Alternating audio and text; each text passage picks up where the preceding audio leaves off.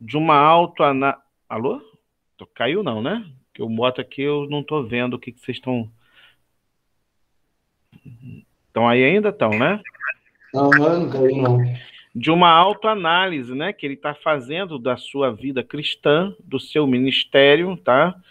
Consciente do que ele já realizou na sua, né? Da, da, e da grande obra que ainda ele vai realizar, né? Então, Paulo está fazendo uma autocrítica né, da sua vida ministerial, daquilo que ele se separou tá, para fazer e que ainda ele vai precisar fazer, ou que ainda ele sabe que ainda precisa ser feito. Né? Então, eu botei aqui na declaração, o apóstolo Paulo deixa claro que todo sucesso passado não podia deixá-lo tão satisfeito que agora ele pudesse descansar. Então, ele está demonstrando que, olha, é, ele sabe que ele foi importante, ele sabe que ele, não que eu já tenha recebido ou tenha obtido a perfeição, ele sabe que ele é, foi uma pessoa que foi importantíssimo para o evangelho se propagar por várias regiões da Europa ali, né, chegando a Roma, por exemplo, chegando a outros lugares. Paulo faz um, um reconhecimento da sua, da sua importância como como alguém que, que vamos dizer assim, está fundando uma religião, né? Ele muda, né, completamente a visão judaica para uma visão diferente, né, do judaísmo. E aí ele poderia dizer assim, cara, eu sou o cara, né? Eu sou o cara, mas aí ele faz uma autocrítica, né? Mas prossigo ainda para conquistar aquilo do qual, né, eu fui conquistado. Ainda tem muita coisa para eu fazer, ainda tem muita coisa para eu melhorar, ainda tem muita coisa que eu posso fazer, ainda tem muita coisa em que eu devo fazer, né? Então, no verso 13, ele fala: Irmãos, quanto a mim, não julgo havê-lo alcançado, mas uma coisa faço, esquecendo-me das coisas que para trás ficam, ou seja, para trás ficaram, e avançando para as que adiante de mim estão que, que ele está falando aí? Ele está olhando para frente. Olha aqui, ó, o cristão, né? Está falando para a igreja, né? O cristão ele não pode estar tá olhando para trás, daquele. Já viram aquele crente saudosista? Alguém, eu, eu, às vezes me vejo um pouco assim, né? Cantando rebanhão, botando lá no grupo, né? Rebanhão, tô brincando, né, gente? Mas a gente tem um pouco, né, de crente saudosista. Olha como é que naquela época era bom, olha como é que a gente foi, fez aquilo, olha como é que era melhor, vocês já se sentiram dessa forma? Eu queria ouvir vocês aí. Quem já foi que sentiu assim? Rodrigo, Aline, Thales? Acho que estão conseguindo ouvir aí? Oi, Rodrigo, tá baixinho? Tô. Ah, tá. É porque o, o meu telefone tem um, um áudio meio ruim. Mas estão conseguindo me ouvir, né? Tô ouvindo. É, eu acho que na maioria de nós tem um, um pouco desse sentimento que é ruim, mas eu acho que vem muito da nossa própria distorção, né? E falta de percepção real do passado, né? A gente olha para trás uhum. e sempre dá a sensação que viveu algo melhor, viveu uma era melhor. É, inclusive na história, a gente estuda muito sobre questão de memória, né? A memória como como um método histórico. E aí a gente vê que, uhum. na maioria das vezes, conflita né? a memória com, com a outros realidade. tipos de documentação, com a realidade. Com a então, realidade coisa, de fato exemplo, ocorrida, né? É, um exemplo clássico. Exemplo clássico.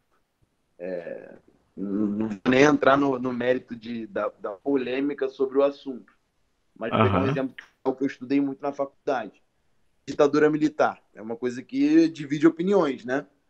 Então, é uma coisa uhum. que às vezes você olha algo nos jornais que é diferente do da memória das pessoas. Sendo tipo assim, por que aquilo que a pessoa viveu, né? É mentira uhum. ou é uhum. verdade, se ela lembra daquela forma. Então, acho que a gente tem essa questão de saudar o passado, saudar uma era de ouro, que às vezes ela não é real, né? Acontece muito, pois acho é. com todo mundo. E o que, que Paulo está falando aqui? Coisa muito bom o, o Rodrigo está falando, né? A gente fica tem crente que fica olhando para trás, sabe? Olha para a igreja uhum. e olha para trás. O Paulo está falando aqui, ó, esquecendo das coisas que ficaram para trás e avançando para diante de mim estão. das que diante de mim estão. Ele, Paulo está olhando para o futuro, ele está olhando para frente, para o que, que a igreja ainda precisa fazer, o que, que a igreja precisa mudar para alcançar a sociedade, para que ela possa ser um elemento importante da sociedade, para que Cristo possa né, ser uma um, um, um, para que o evangelho possa ser algo né, aceito pela sociedade. E aí, né, eu fiquei outro dia pensando, né? Será que Paulo seria um conservador? Meu Deus do céu, não, não sei. Né? É, olha o que, que Paulo.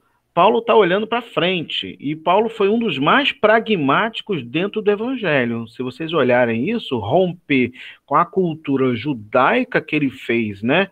Nas defesas que nós vimos nas aulas passadas, e falando que, olha aqui, ó, nós não vamos olhar para trás, não vamos olhar para frente.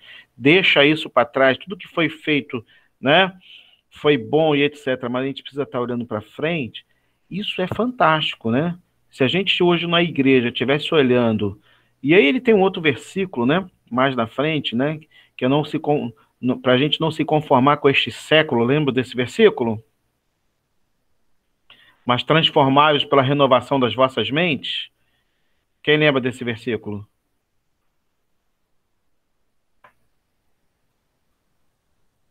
Tales? Aline? Jaqueline? É bem conhecido aqui. Eu tava tentando caçar ele aqui. É, ele. Ele. ele o, o, o Rodrigo tá aí?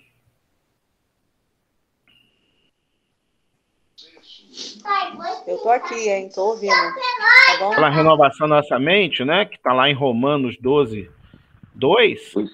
É, Romanos, né? E tá falando Exatamente isso, uhum. para que a gente seja uma igreja, né, não atrelada às questões uhum. do passado. Eu não estou dizendo que nós devemos ignorar nossos contextos históricos, etc. Mas ele está falando, olha para frente, né? Olha para frente. A igreja de, de, de Filipenses, né? O que passou, passou, e nós temos novos desafios, né? A nossa né, tendência humana, eu botei aí no slide, né? É olhar é olhar a nós mesmos em comparação com alguém, né? Já fizeram isso? Assim, quando a gente se olha com alguém que é muito dedicado e consagrado né, no evangelho, na igreja, a gente se acha aquém daquela pessoa, né? E aí a gente vai e desanima. Por outro lado, se a gente olha né, e se compara com alguém que é pior do que nós, nós somos tentados a nos achar, né, e ficarmos orgulhosos e descansar. Eu estou melhor do que ele, né? Pensando que fazemos é suficiente. O que que Paulo está fazendo? Paulo está fazendo uma autocrítica. Os dois pensamentos, né, de desânimo, né, e o pensamento de orgulhoso, de ser orgulhoso por aquilo que você fez, né, são pensamentos que desagradam a Deus. Né? Então nós estamos aqui, é, a Bíblia fala, né, né, Corinto, examine-se, pois, o homem a si mesmo, é para que cada um de nós possamos examinar o que nós somos de fato, nossa vida, né? E que a gente possa de fato estar tá olhando para frente e o trabalho que nos, que nos reserva nesse mundo. A obra de Deus que nós precisamos fazer, né? O, o alvo aqui, o tempo inteiro de Paulo, foi Jesus Cristo o modelo aqui, o alvo que ele bota aqui como meta, né, que ele fala, né, conquist... para também fui conquistado por Cristo, né, que estão diante de mim, prossigo para o alvo, para o prêmio da soberana vocação de Deus em Cristo Jesus. Então ele está indo em direção que ele está falando em direção a Cristo. E ele está fazendo aqui, né, um jogo, um jogo de palavras aqui, né? Ele está fazendo, né, é, um jogo de palavras no sentido de alvo, de atingir, né? De ganhar, né? De vitória. De que, que ele está falando aqui?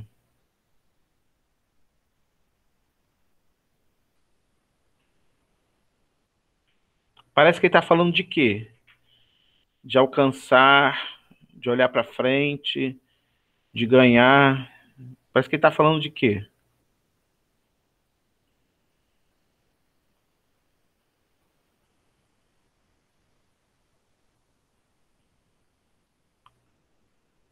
Hein?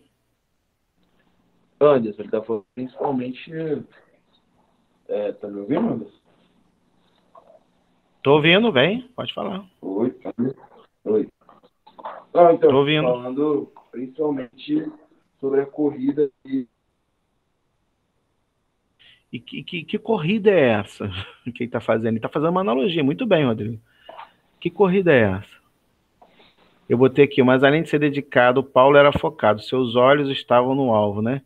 Em 1983, lá, o João, João da Mata, né? Lembra disso? Ganhou uma corrida lá no São Silvestre. E está fazendo aí um paralelo com o quê?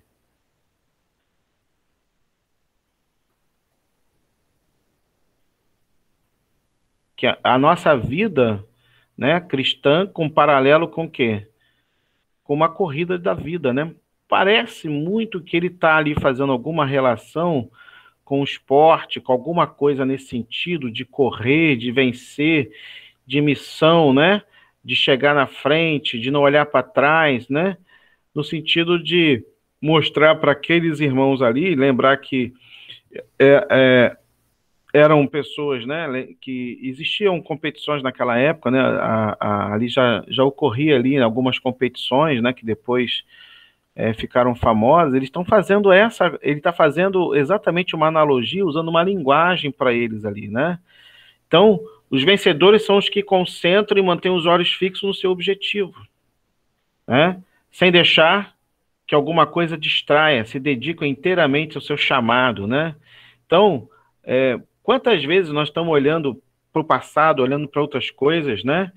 E a gente se, se, se dispersa naquilo que é importante a gente fazer na obra do Senhor, né?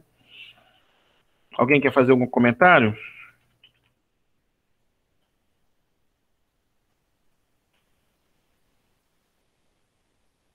A gente poderia fazer uma, uma, né, uma analogia, uma comparação, né, dessa epístola né, de Paulo aos Filipenses com as Olimpíadas aí, né? Alguns autores fazem isso, né?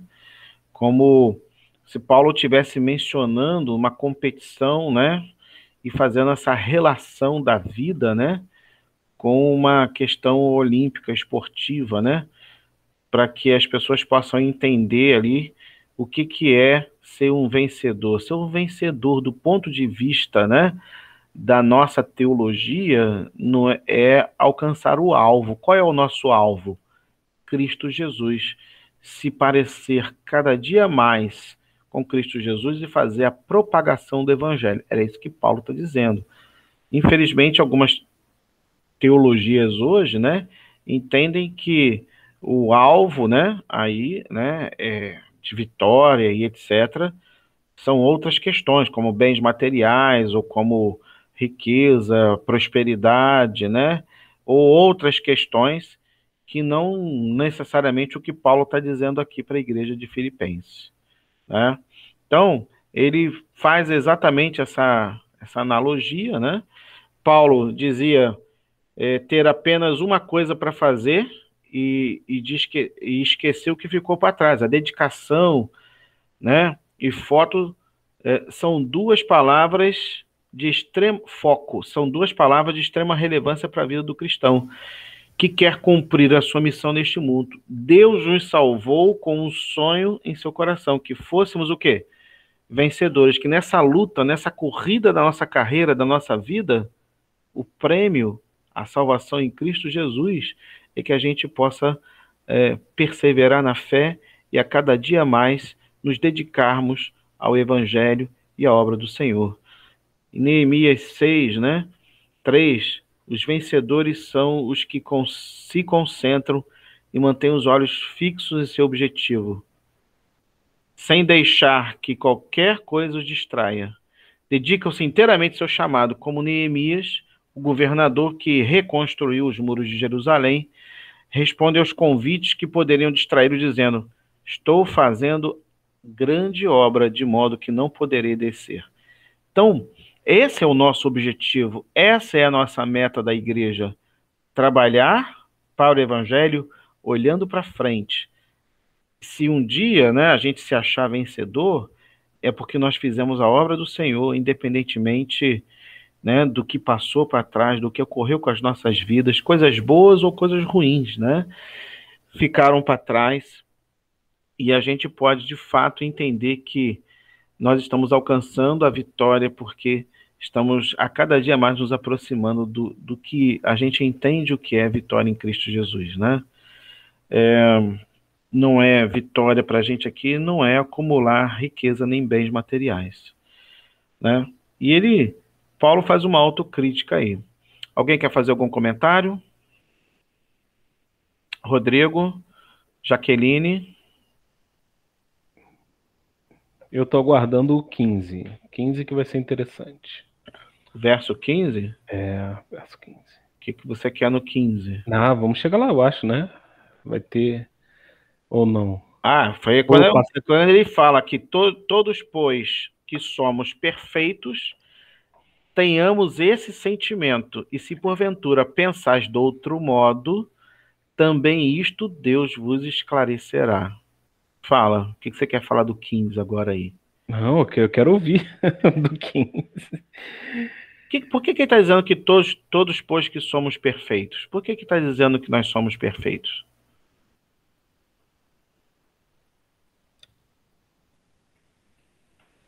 É, é, é, uma, é uma pergunta ou é É uma pergunta. Ah, tá. ah, Rodrigo. Eu não sei. Será que é pelo fato de. Não, não é isso, tá? Mas é. No caso, nós devemos buscar, né? O, o homem ele foi feito uma... imagem e semelhança de Deus. E nós não, não. Em si, nós seres humanos, nós não somos perfeitos, mas devemos buscar essa perfeição para executar, né? A, aquilo que, que Jesus manda, né? Nas práticas, nas boas obras em tudo no geral, né? Então, é, ele está ele tá fazendo né, uma relação. Rodrigo, está falando aí? Perdão aí se eu interrompi, que ficou. Ah. Não, eu estava falando antes, mas. É, saiu um saiu ruído aqui. Pode falar, pode falar. Eu falo, não tem problema não. Não, era sobre outra tipo um assim. Mas no final eu falo, senão vai embolar o assunto que você já tá É, não que a gente problema, já tenha alcançado a perfeição, né? É, mas que a gente seja perfeito em Cristo, né? É, na verdade, né, é, nós a ideia é que nós sejamos cada vez mais próximos de Cristo e nos sintamos cada vez mais aperfeiçoados em Cristo, né? Na verdade, o que ele está dizendo é isso aí né? O, o como é que é o Thales, né? O que que você, que que você? Hum. Então, é, lendo aqui, né? Parece, lendo não, né? Uma carta, né? Ao mundo aos Filipenses, né? São recomendações, acredito. E eu não sei se em Filipenses ele bateu na igreja de Filipenses de, de um modo de admoestar ou alguma coisa do tipo. Mas quando ele fala aqui no 16, de todavia andemos de acordo com o que já alcançamos, eu entendo que é, a, a, igreja ali de, de, de Filipenses ela, ela teve um, um, um, bom progresso, né? Aparentemente. E tipo assim, ó, beleza, aconteceu aquilo lá e tal, mas ó, a gente conquistou isso e isso aqui também. Que, enfim, eu acho que pode ter sido algo bom, né? Não, e, e, a igreja, certamente, ela está falando exatamente isso, né? Todavia, andemos de acordo com o que já alcançamos, ou seja, parece que a igreja é, ela chegou num ponto que ele entendeu em que era um, um ponto bom da igreja, né? Era uma igreja forte, era uma igreja que fazia vontade de Deus, era uma igreja que estava caminhando, apesar de todos os problemas que, que existiam ali, né?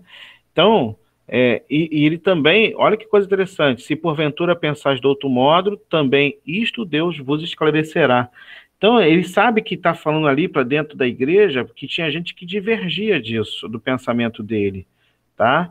Então, mas ele está falando para a pessoa, olha só, independentemente do que isso aconteça, no bojo geral, no que está ocorrendo aqui, nós estamos caminhando bem e não é para desanimar, não é para ficar olhando para trás e achar que está tudo muito bom e que a gente vai né, parar por aqui, mas vamos andar olhando para o alvo que é Cristo Jesus. Todavia andemos de acordo com o que já alcançamos, né?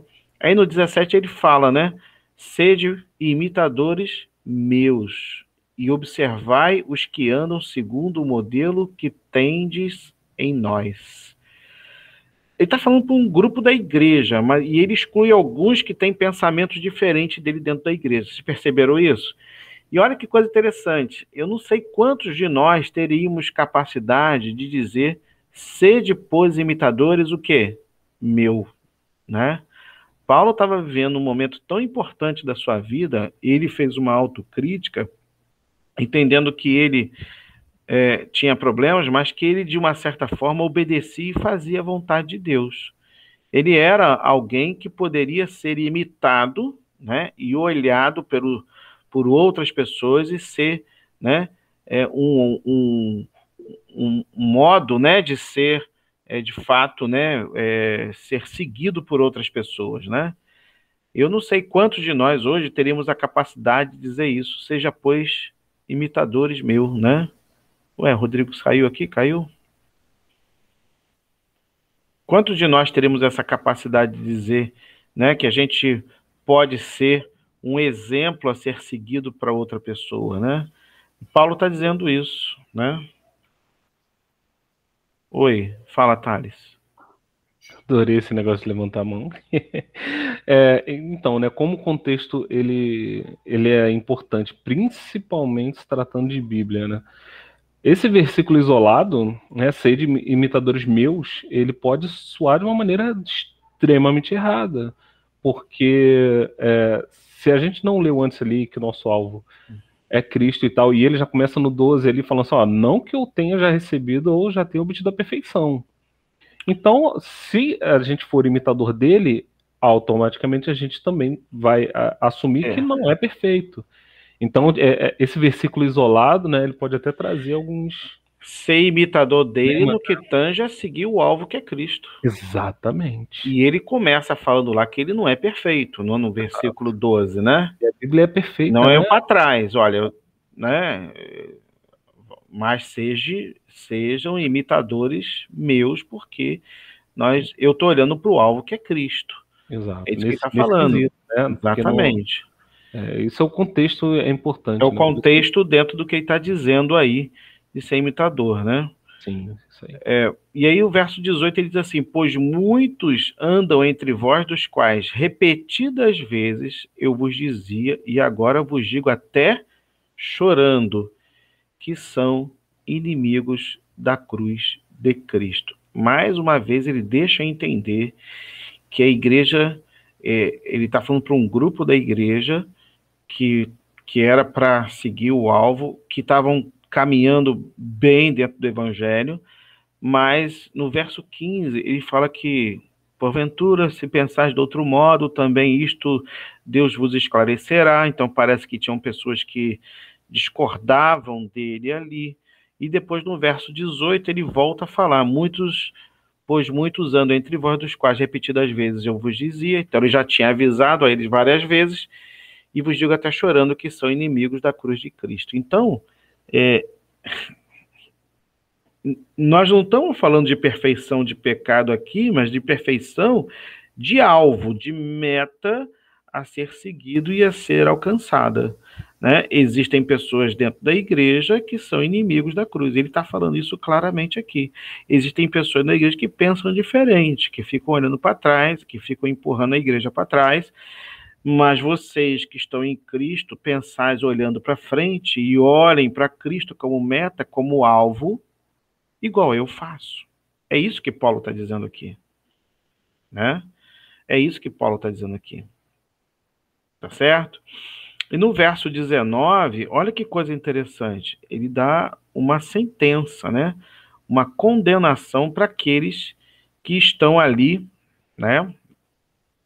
para aqueles que estão ali, de uma certa forma, né, é, é, é, dentro desse pensamento, né, dentro dessa visão, né, fugindo essa visão do alvo que é Cristo. Verso 19. Quem é que pode ler o verso 19?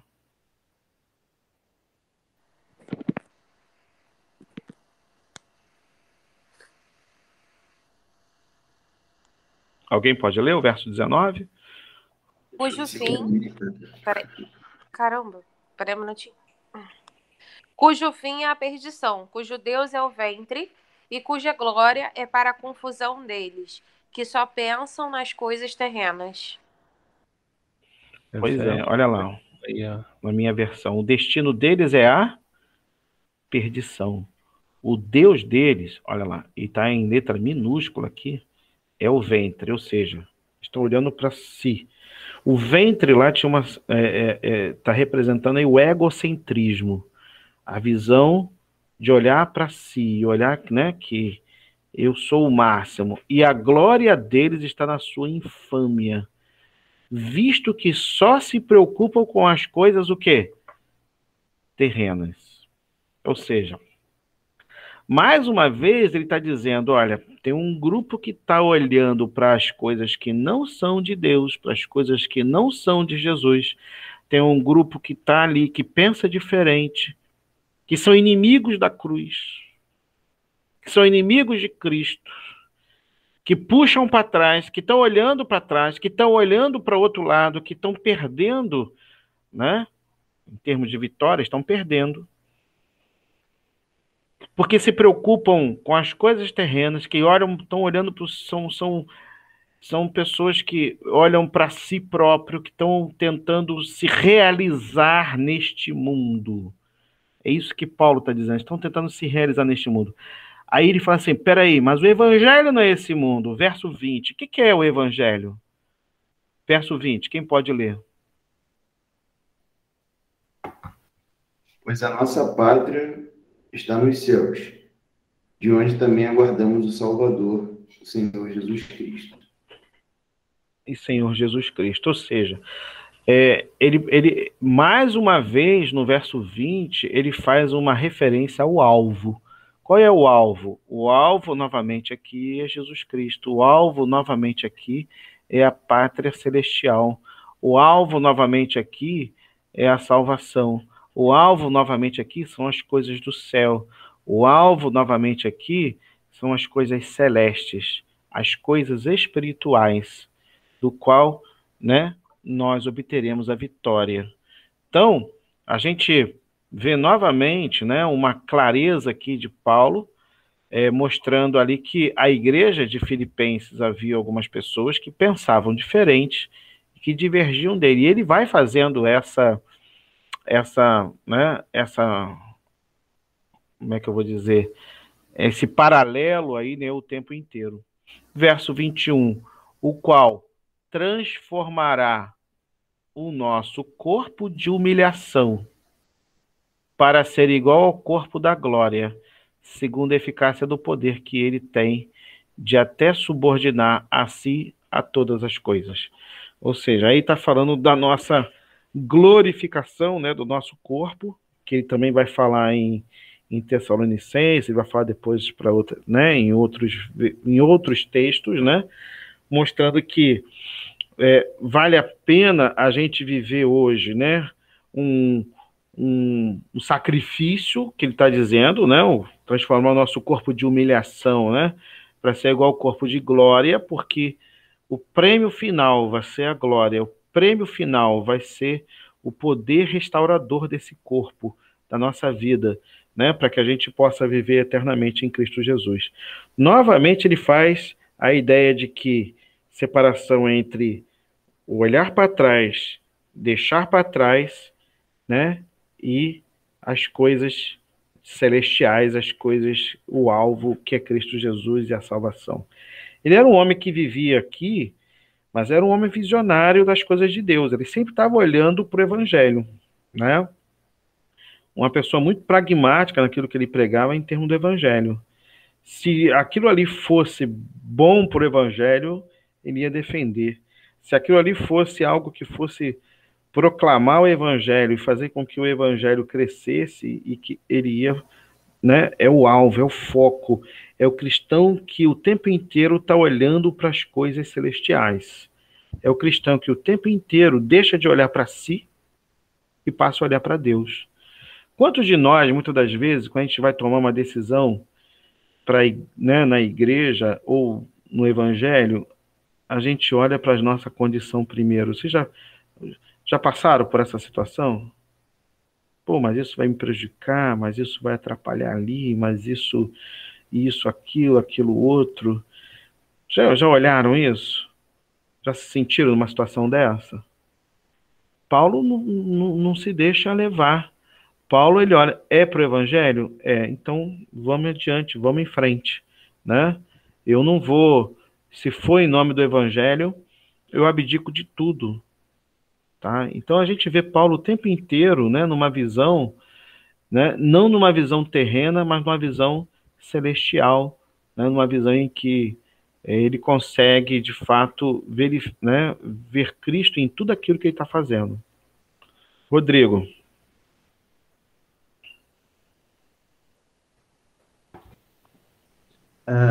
o que eu ia falar naquela hora, deixa eu lembrar aqui. É, que eu tava tentando falar, mas não tava saindo direito aí, né?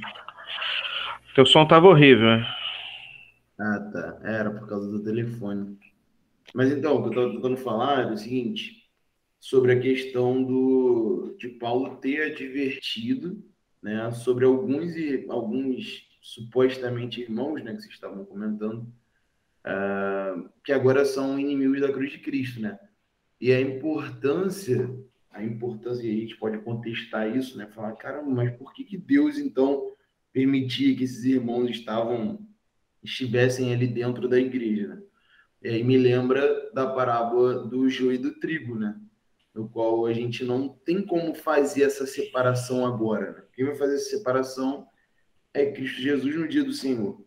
Então, a igreja ela é composta por pessoas que são de fato cristãs, né? pessoas que foram alcançadas pela graça de Deus, mas também tem pessoas que compõem a chamada lá igreja visível, né? que Santo Agostinho separa, tem pessoas que compõem essa igreja que elas são joio, que elas estão crescendo, que elas estão ali juntas, mas na verdade não são pessoas convertidas ao cristianismo, né? não são pessoas convertidas ao evangelho de Deus, mas que estão ali no meio, né? É, e, e, faz parte desse convívio.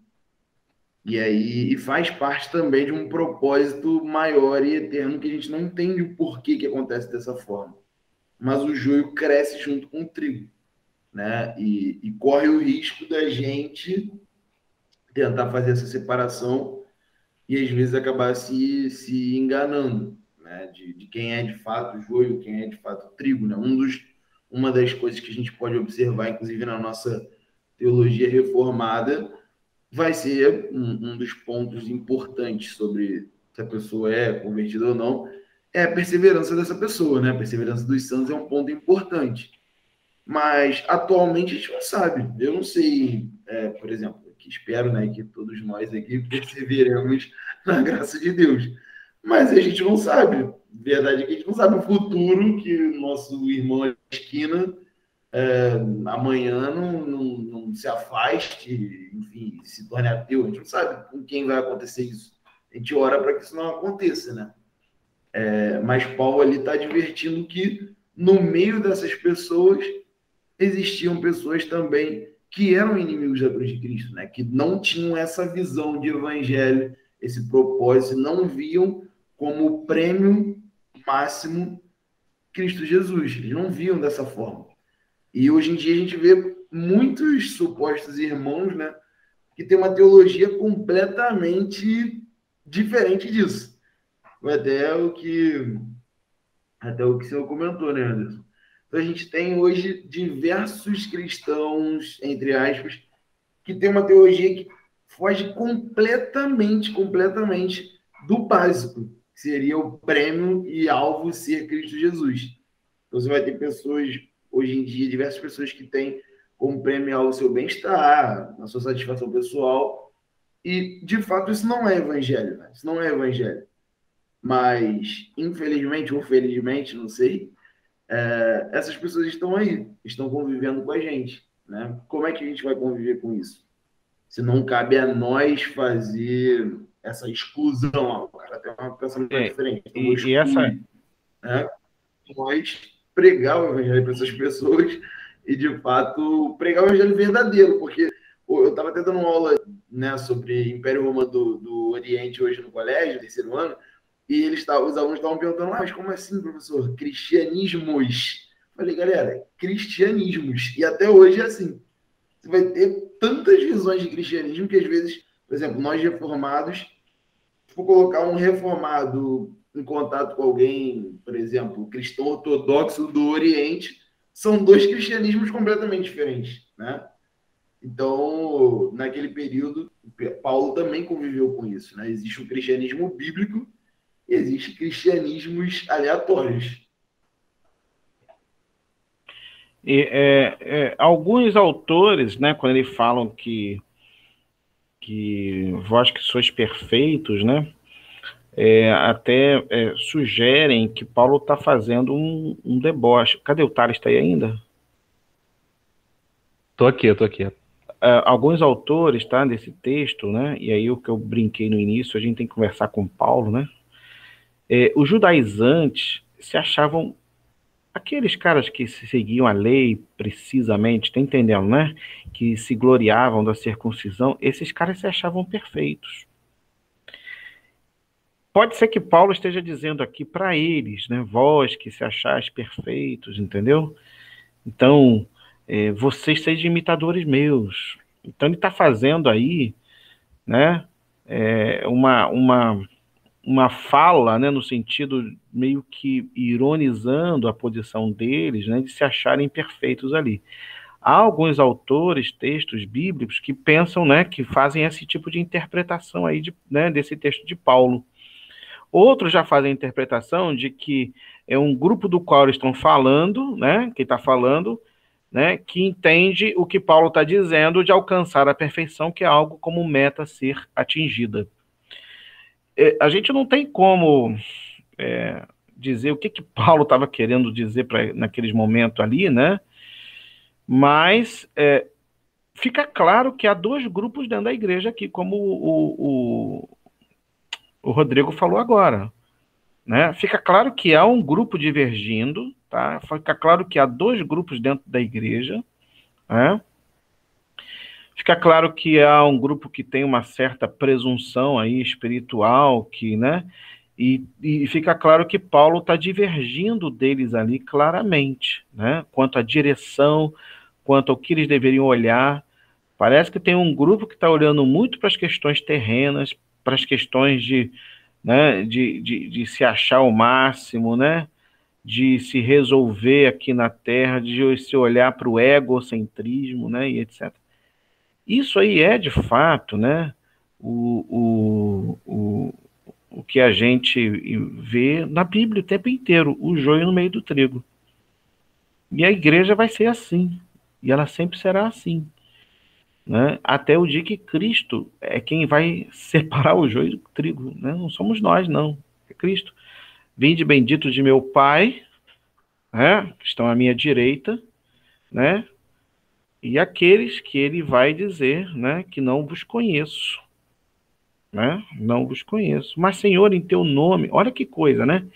Em teu nome profetizamos. Cara, quem é que profetiza em nome de Jesus, senão é alguém que está pregando, falando de Cristo. Em teu nome curamos, em teu nome, né? É algo, é alguém que está no meio ali do seio da igreja e Jesus vai dizer, olha, apartai-vos de mim, maldito, para o fogo eterno, porque não vos conheço, né? Então, assim, a igreja ela sempre vai ter essa dualidade aí, né? Que o Rodrigo falou, o joio no meio do trigo. É, o né, a gente vai querer andar e caminhar para frente e vai ter outro que vai dizer não, vamos lá para o outro lado porque olha lá para trás, olha. Parece que Paulo está querendo dizer assim: larga o que vocês estão seguindo aí, essa visão judaizante, e olha para o alvo que é Cristo. Se desprendam das coisas do passado, porque essa visão judaizante é coisa do passado. Isso, esse saudosismo aí só enterra o evangelho, né? É mais ou menos isso que quando eu leio esse texto, eu entendo, né? E ele fala, seja, verso 17, sede depois imitadores, me olhe para mim, porque eu, eu, eu, já, eu já me desprendi disso. Eu fui, mas eu já me desprendi. E ele fala isso mais atrás, que a gente estudou na aula passada. vocês também podem abandonar isso, vocês também podem deixar de ser judaizantes, e também podem deixar de, de valorizar isso que vocês valorizam. A minha visão é que Paulo está falando aqui para uma igreja dividida, que era a igreja de Filipenses, né? E ele está dizendo ali exatamente, né, para voltar para as coisas celestiais ali. E olha, e ele fala, né? Ele é duro, né? No verso 19 fala: o destino deles é a perdição. Ele é duro, né? Ele é duro com isso. O que, que vocês acham? O que, que vocês acham que Paulo está querendo dizer ali? Você acha que Paulo foi é, meio sarcástico ali? Igual eu falei?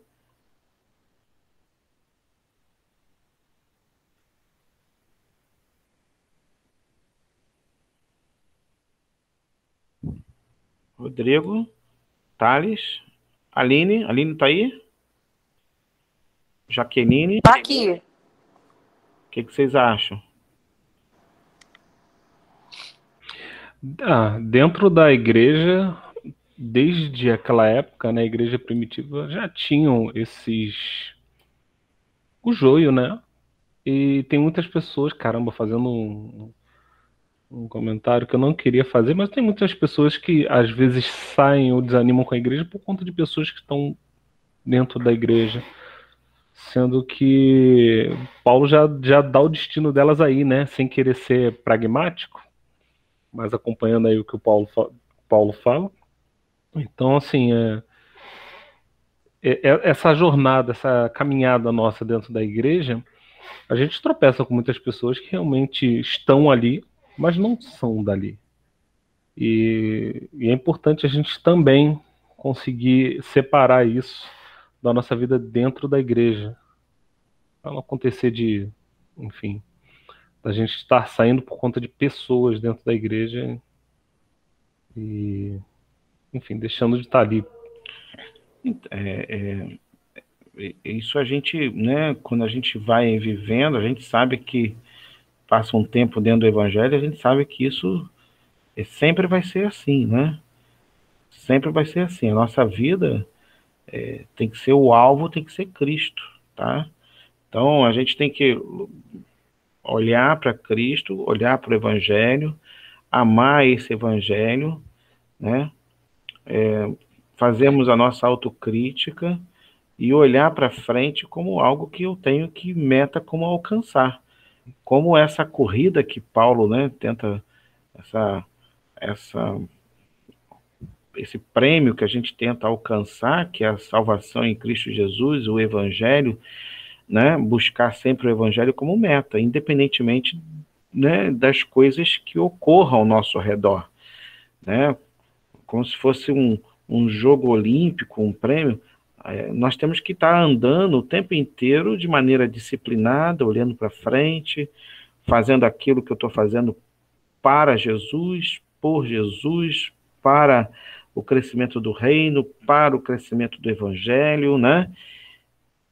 Independentemente do que o outro faça, diga, pense diferente, né?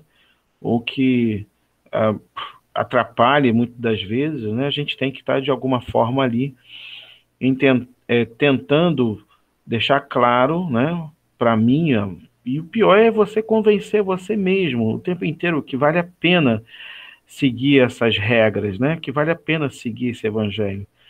Por que, que muitas pessoas desanimam do evangelho? Porque ela, elas deixam de se convencer.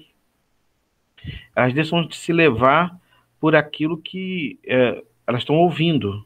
Tá? Então, todo dia que a gente acorda, a gente tem que olhar e olhar para Cristo e falar assim: oh, independentemente das dificuldades que a gente está passando, eu estou aqui por causa de ti. Eu estou aqui olhando para frente, para o Evangelho. Eu não vou olhar para ninguém, eu não vou olhar porque o outro reclamou, eu não vou olhar porque o outro disse. Eu estou aqui. O foco é Cristo. É como se fosse uma meta diária nossa aí, né? E se a gente de fato perde isso aí, né? A gente, a gente desanima mesmo, né? A gente desanima mesmo, porque nós somos seres humanos. É, eu não sei quantos é, já se sentiram desanimados na sua, nessa corrida, nessa jornada nossa, né, do Evangelho, né, mas a gente tem que estar sempre fazendo essa autocrítica que Paulo né, tá fazendo aqui. Né? Alguém quer comentar? Jaqueline? Deixa para comentar, eu já falei. É, é só para fazer uma, um, uma observação aí sobre o que o Thales falou. Tipo assim, isso, o é, Paulo alerta em relação a isso, né? É, eu acho que quando a gente é, alcança assim, uma certa maturidade cristã, óbvio que a gente ainda tem muito a crescer, né? Mas quando a gente alcança uma certa maturidade e consegue é, transformar esses ensinamentos de Paulo em algo prático, a gente consegue lidar bem com esse tipo de problema dentro da igreja, né? Você entende que existem essas pessoas, você consegue lidar com essas pessoas na prática. Mas para as pessoas que são novas, convertidas, né? É, realmente é um desafio muito grande, muito grande. Como que, que essas pessoas são afetadas com esses, vamos dizer assim, falsos irmãos, né? Estão ali, que não tem essa visão, é, não tem o alvo em Cristo, estão ali para causar é, é, complicações na igreja, fofocas e tudo mais, é, pensando, estão preocupadas somente com seu próprio ego, olhando só para si, o como que isso fere, né, e, e, atrapalha na propagação do evangelho também no discipulado desses novos irmãos. A gente sabe que Paulo, é, Cristo mesmo já alerta né, para essas pessoas que seriam pedras de tropeço para esses pequeninos, né? A gente sabe que vai ser um julgamento horrível, é, mas, assim, é, é, duro, né? É triste a gente ver como que, que isso atrapalha na edificação, principalmente de quem é novo convertido. Como que dificulta, né? É, e, e, a gente não tem que se preocupar com isso, porque como ele, Paulo fala aqui no verso, né? No verso 19, o destino deles é a perdição, o Deus deles é o ventre, ou seja, são eles próprios, seu próprio eu, né? E a glória deles, e a glória deles está na sua infâmia, né? A, a palavra infâmia aqui, né, lá na, na cultura antiga Roma, né, é um, é um tipo de desonra formal, né, que envolve ali é, certas incapacidades né, que o indivíduo tem. É um, é um termo muito forte, muito pesado utilizado por Paulo, né? É um termo de desonra, de descrédito, né? A infame era uma, era uma coisa que eram utilizados aí para prostitutas, né? Para pessoas pesadas ali. E ele, ele usa esse termo, né? Que era um, que era uma, que é uma coisa muito muito pesada ali, né? Ou seja, eles vão eh, toda essa pomposidade deles, toda essa essa glória que eles estão, né, querendo mostrar, toda essa é, superioridade que eles estão tentando mostrar e aparecer, é, isso tudo vai ser desconstruído, tudo isso tudo vai ser jogado por terra, tudo isso vai ser a sua própria desonra, né, deles próprios ali, né?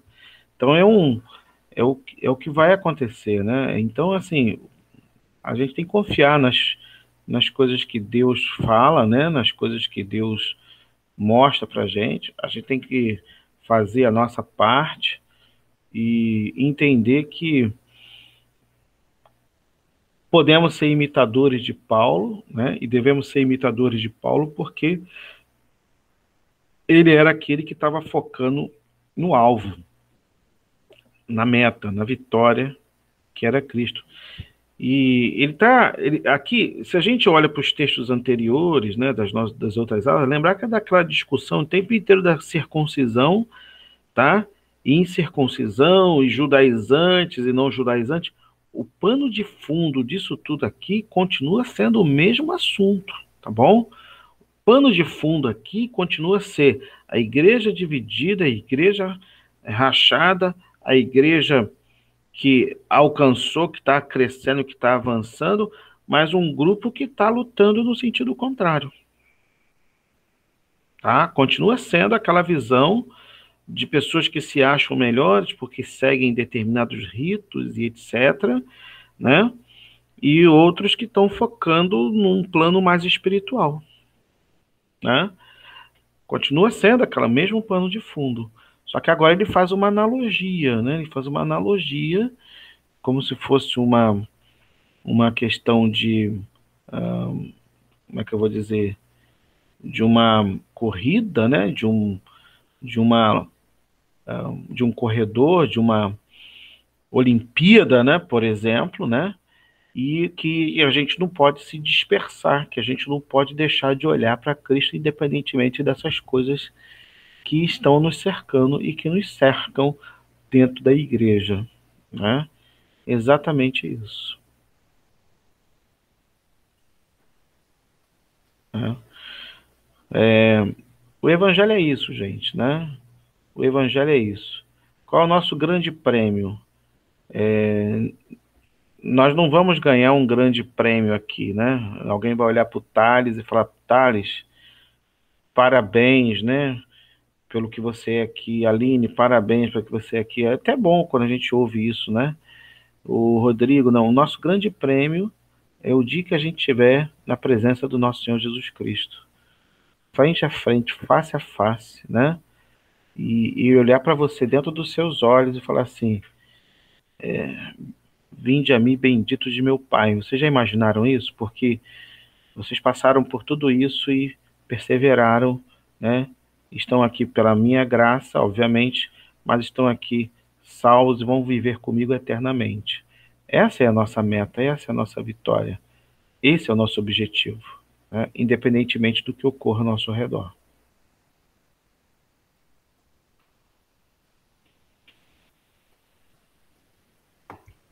Amém, Alisson. Amém. bom mesmo.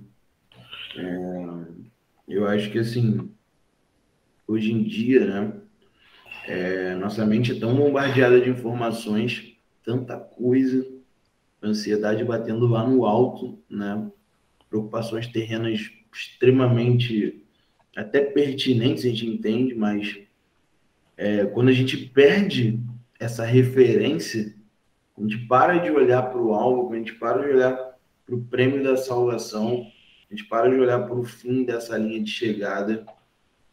De fato, tudo isso que tem acontecido hoje em dia nos consome de uma forma insuportável até, né? insuportável. Eu tenho visto é, o quanto pessoas né, têm desanimado da fé, é, até né? Pastores, inclusive, uh, tirando a própria vida, né? não sei se vocês têm acompanhado, na pandemia tiveram vários, e, e a gente vê que a vida de fato tá dura, tá muito difícil, mas se a gente tiver os olhos só no que é terreno, de fato, não, nada faz sentido, nada faz sentido para nós cristãos. Como Paulo mesmo fala, se a gente olhasse, né, é, e vivesse dessa forma só por essa vida, os cristãos seriam os mais tolos dessa terra. Porque a gente abre mão de todos os prazeres, ou quase todos os prazeres carnais, e não faria sentido nenhum se a gente não, não tivesse um propósito por trás disso, né? Então a ressurreição tem que existir, a salvação tem que existir. Senão a gente estaria fazendo isso tudo à toa, a gente não está fazendo à toa. E quando a gente consegue mirar no alvo, olhar para o alvo e saber que toda essa dor, todo esse sofrimento, tudo isso é passageiro, é sim, faz sentido isso do que a gente tem vivido. Né? É, a gente, a, a gente é, a gente é ser humano, a gente sente muito as pancadas, né, o Rodrigo? Quando a, a, gente apanha, né? Dói, né? Dói, né? E às vezes a gente apanha daqui, apanha dali, apanha de lá. É, às vezes a gente tem que parar para pensar por que, que eu estou apanhando tanto, né? E de quem que eu estou apanhando também, né? Às vezes eu estou apanhando porque mereço também apanhar, né? Que eu estou, às vezes, no caminho errado, equivocado. Mas às vezes a gente apanha sem merecer também, né? Porque sempre vai ter né, divergência daqui e ali. Apanhar que eu estou falando no, no, sentido de divergência, né? de discórdia, discordância, assim por diante. Isso às vezes nos desanima mesmo, né? Eu fico imaginando por que, que alguns pastores cometem é, esse tipo de, de, de, de, ação, como você falou, porque ele, eles estão de frente, né?